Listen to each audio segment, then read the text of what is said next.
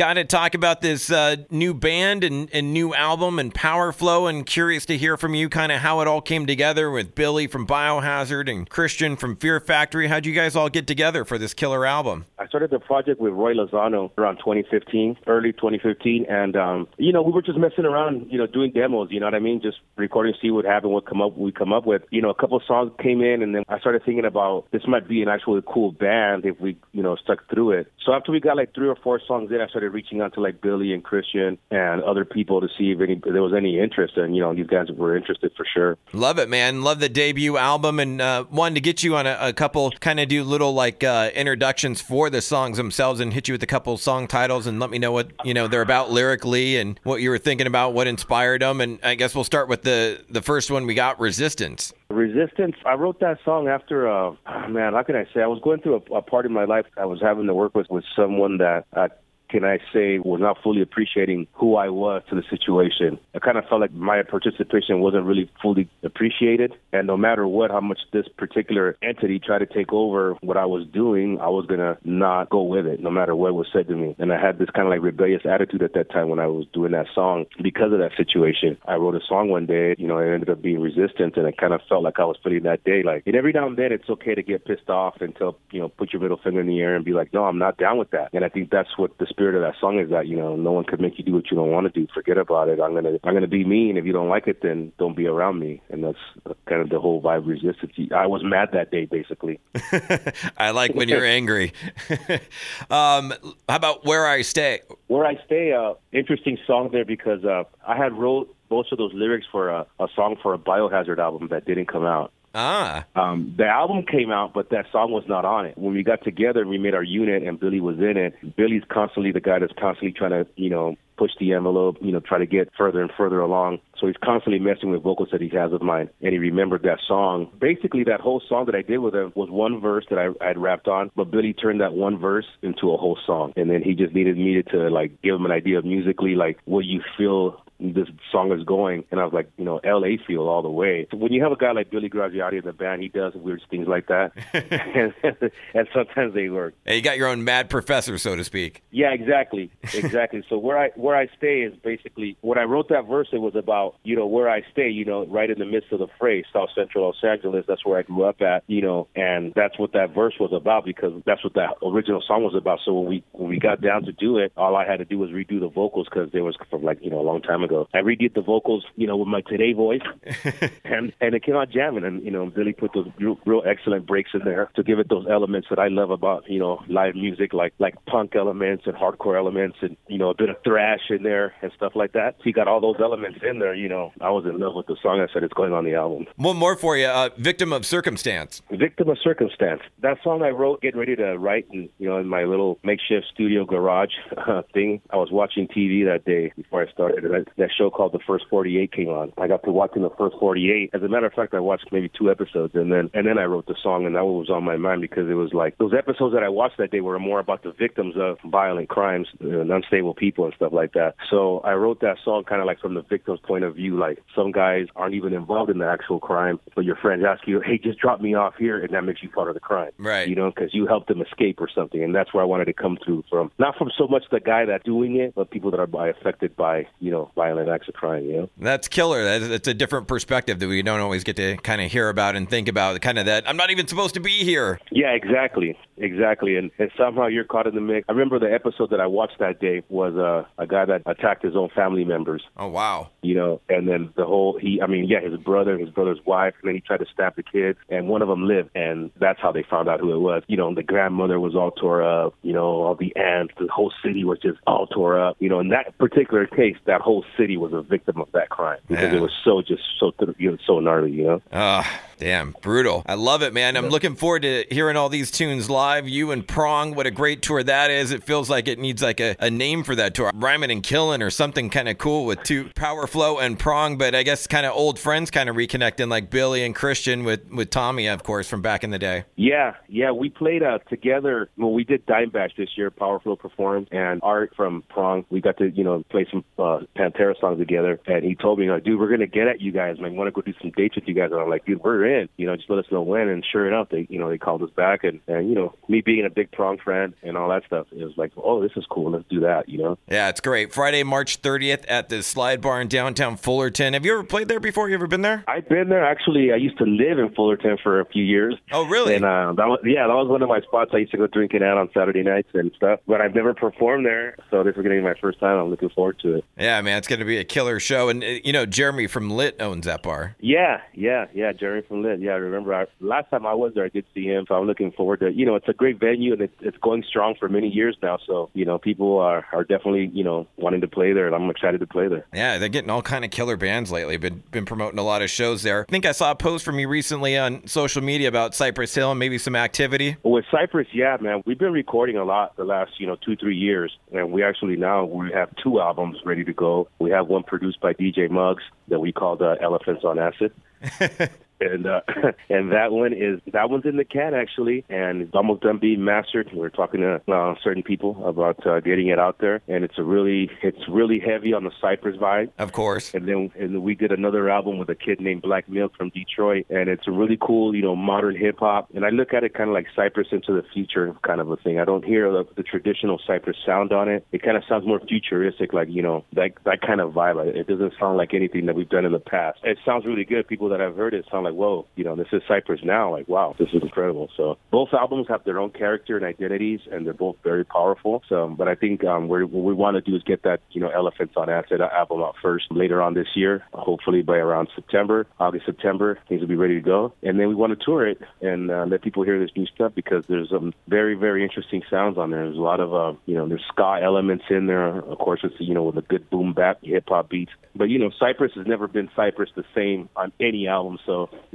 it's not like you know it's Cypress Hill, but it's not the Cypress Hill you're used to. It's it's new Cypress with Muggs, and and I think it's Cypress now. It's current. It's not like you know we're relying on Insane in the Brain or going out like that or Hand on the Pump to redo those songs to make it sound like today. It's all just this clever new you know head trip that's good to smoke bud to and just chill out and zone out and listen to hip hop. You know. Cool, man. I can't wait to hear that. And and speaking of kind of being futuristic, something that you've had your hand on and wanted wanted to go back in time for a second when it was kind of futuristic back in the day. But I'm I'm a big guy. I always complain on the radio like, where have all the killers soundtracks gone? You know, they, I always thought it was such a great marriage, movies and music together. And, and a lot of times I uh, talk to different bands like yourself and stuff, and I hit them up and say, hey, what's your favorite soundtrack? And a lot of them point back to one that you were on. And I, I got to hear how it all kind of came together because it was a futuristic soundtrack at the time, talking about the Judgment Night soundtrack. Yeah, the Judgment Night, man. Wow, what a what a move that was, man. I mean, it really opened doors for a lot of bands and styles that you know emerged. But I remember we were with our management at the time uh, had this idea. They wanted to get um us with on a song with Pearl Jam. Yeah. Um, and we were like, yeah, let's let's rock with the guys. We've been on the road with them, and we all got along great. So we're like, yeah, let's do a song. You know, that was the original concept they gave to me. When we got done to recording the actual song, I heard other bands and hip hop guys were getting together recording for the same purpose, and it went from just a song to it's gonna be a soundtrack for a movie. I was like, cool. All right, what we got to do? So we went in there, recorded with Pearl Jam, and then we did this other song with Sonic Youth. Yeah. And then ar- around it, all kind of heads were participating, like Ice T and Ministry. I don't remember everybody that was in it, but it was really, really the strong movement, and I think that opened the doors for what will become, you know, rap metal, the, the genre that was that important to, you know, to what was going on in those days. And I've always felt that hip hop and and metal and rap and rock, it all married well. you Yeah. know, because we all come from the same kind of like beginnings as far as like you know rock and roll people are saying will never last and said the same thing about hip hop oh this is a fad you know it won't hang around and here we are you know 45 years later we're still hip hop and Yeah. that's the same beginnings that rock and roll went through in the 50s when people were dogging it Right. and it's the same spirit kind of a deal you know like you're not going to tell me when i'm going to go away you know so i always felt like the two you know the bands and a, a good solid rapper on some real crunchy rock riffs with some banging beats you know drums on it i just loved the way it sounded all the time you know from the first time i heard it from like run dmc Right. I was like, wow, this is the way of the future. And, and look at, we're still doing it now, and it's still a pretty good uh, genre of bands out there doing it to get you, you know, the support. So you could ever sleep on on the hip hop guys. We're multi talented.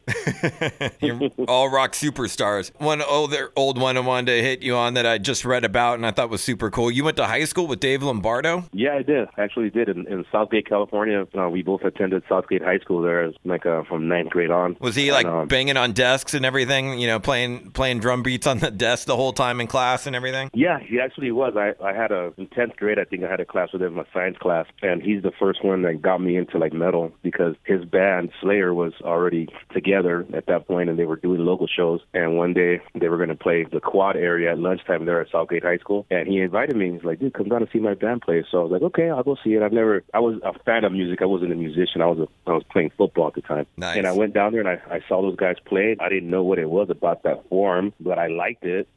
and then from that point on, I started like searching out like metal bands. we were young. We were like into like me and my friends were like into like Motley Crue and stuff like that because they were like the metalist thing at the time. Right. You know, so but that was my first experience with with heavy music was through Dave, and um, I remember uh, like right out of high school, his band was signed, and and uh, his girlfriend at the time lived on my street on Cypress Avenue in Southgate. So in between tours, when he'd come see her, he'd come down and hear us like freestyle in front of my mom's house, and I think really he wanted to get high with us, but um, but he would tell us like, hey man, you guys sound good, keep it up, keep it up, and we were like, man, the dudes from Slayer, you know, they're signed to Def Jam, you know, he's telling us we sound good, so it was like motivation for us to keep going. You know, when someone signed is telling you guys are sounding all right, like keep it up, you know. Yeah, especially being in that mm-hmm. Rick Rubin family. You know, he had Run DMC right there and all that. Yeah, yeah. So knowing Dave was like kind of like a very a very instrumental piece of, of me getting into music and, and then exploring for myself and see what I wanted to do with it. I was always like a fan of metal. I, I just consider myself a rapper, like this is what I do. Right. And then the Judgment Night soundtrack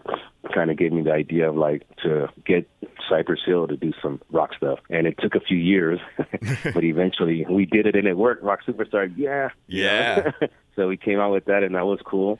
But you know, it it all goes back to the the foundation of, from when I met Dave and, and seeing those guys play. And then seeing them play like after that, like around our area, backyard parties and halls that those guys would jam at and you know, we would go show up and drink beer and, you know, they would play. And then next thing you know, man, they're on tour. It was wild. It was, you know, to say like I went to high school with one of the dudes from Slayer and Slayer being who they are is like, you know, it's like, wow, how, how many kids could had that opportunity, you know? Like, Yeah, it's crazy. I mean, obviously Dave not a part of the band anymore, but also wanted to get your thoughts on Slayer calling it a career and saying, you know, this is our farewell tour and everything. And do you think they'll stick with it?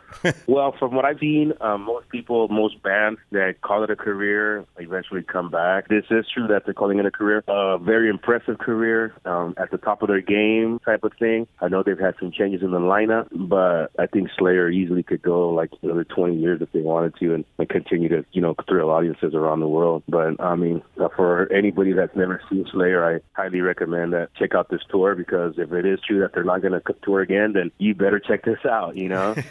Slayer is one of those bands that have a a special you know part in in, in my life and, and and my love for music because you know I seen them before they were signed and I seen them get signed and I seen them blow up and, and wow you know one of those dudes is from the same town that I'm from. Uh, I, it's a very special part of my musical you know uh, history uh, that band Slayer and and if they do decide to come back, I will be in line to see them come back. hey, talking about your love for Slayer and, and just for fun on the radio, pick pick pick a Slayer song for for me. Right now, man, their OG song, one of my favorites, dude, Raining Blood. Yeah, I can't go wrong with that tune. Hey, just a Yeah. couple couple more for you, and I appreciate all the time. But uh, you know, with that whole calling it a career and doing the farewell tour, is that something that you think you would do one day, or, or are you kind of against doing the farewell tour and would just rather just kind of fade away? No, I think when when the time comes down to it, I will probably announce it. You know, this is the last or whatever. You know, but uh, as far as myself and B-Real are concerned, there's no end in the foreseeable future.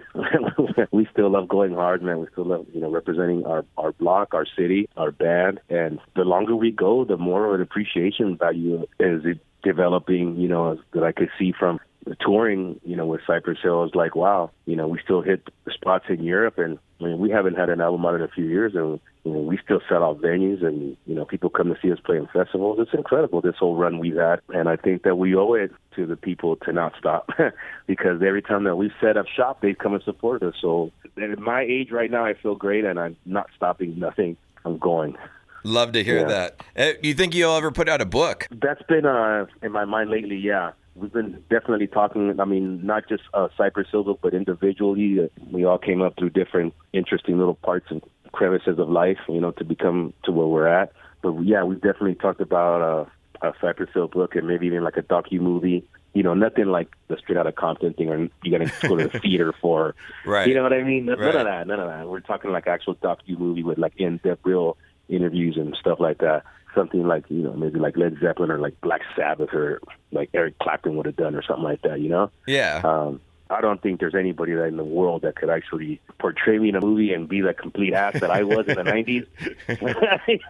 You're never gonna nail that.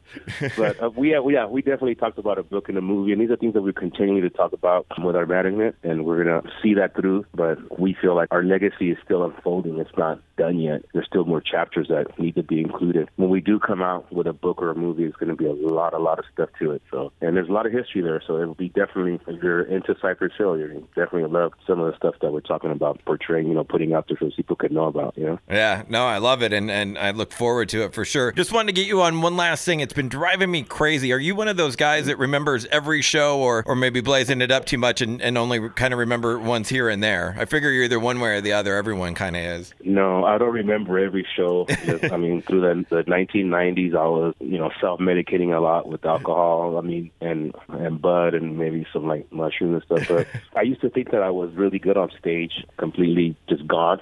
And then one day I got over that, and uh, I like to perform sober now. Like maybe like a little bit of champagne or a beer, but I'm not trying to be like well, I don't remember it. I went to a lot of places, a lot of cool things, and I don't remember them, and that's a shame. So now I like to experience. I, I like to see the crowd how they're reacting to things, and just to enjoy everything and remember everything. So you were telling me that one show we did where we burned the, the conga drums on the stage, and I'm like, we did that. like yes, we started a fire on the stage. Like yes, I don't remember that. And I'm like, wow. Nowadays, yeah, it's all it's all about appreciating what I do and appreciating the people that come see us and appreciating how they react to us. And I wasn't getting that done by being drunk all the time. I appreciate it a lot more now. So that's how I perform now. And I'm just as guilty too, man. But I was trying to think because I know you did a show. I think it was back in the maybe the SX10 days. It was a show at Gotham in San Bernardino. Does that ring a bell at mm-hmm. all? I was trying to remember. Yeah, it does. I, I think it was maybe with KMK or something, but I was trying to remember because I, I remember you were doing, you know, metal then, back then. And I think it might have been with the SX10 and, and like Kottonmouth Kings or something out at Gotham in San Bernardino. Couldn't remember that one. I was hoping you could, but I remember watching you perform that night. And I think even Christian was playing with you back then too. Yeah, with, with the SX10 guys, you know, that was my first, you know, when I had the the courage enough to, you know, get in an actual rock band and try it out. You know, those guys were very instrumental in in my education of of rock and roll and metal. They'd been doing it for years, so I had learned what, what they were doing. Without SX10, I don't know if I. I think I became more of a well-rounded musician after, you know, working with those guys, and I think they prepared me for, you know, the whole rock superstar thing. You know, even power flow and all that stuff. That you know, I I learned how to do power flow from, you know, working with those guys back then. I remember Kottonmouth Kings. We were on the same management Yeah. Suburban Noize, so we were always together doing shows. That was a lot of fun shows back then. You know, we were, we were really going for it. Didn't fake about it. Like we were trying to do the best we can, go for it, and get noticed. And you know, what you dream about as a kid, getting your band out there and touring, and trying to get people noticed to notice you. You know. Yeah, no, it was a whole whole movement. You know, that Kottonmouth Kings and Suburban Noize. That was a, a movement and, and a culture and a place and time and history in those early 2000s, Yeah. man. Beautiful, man. Thank you so much for the time, and uh, I'll see you out there, hopefully at the show at the uh, Slide Bar. Okay, cool, man. Yes, yes, yes. See you there, man. Let's wrap that day. Yeah, for sure, man. Thank you so much. Have a great day. Okay, Mike. Thank you, man. You too. Later. Okay, bye.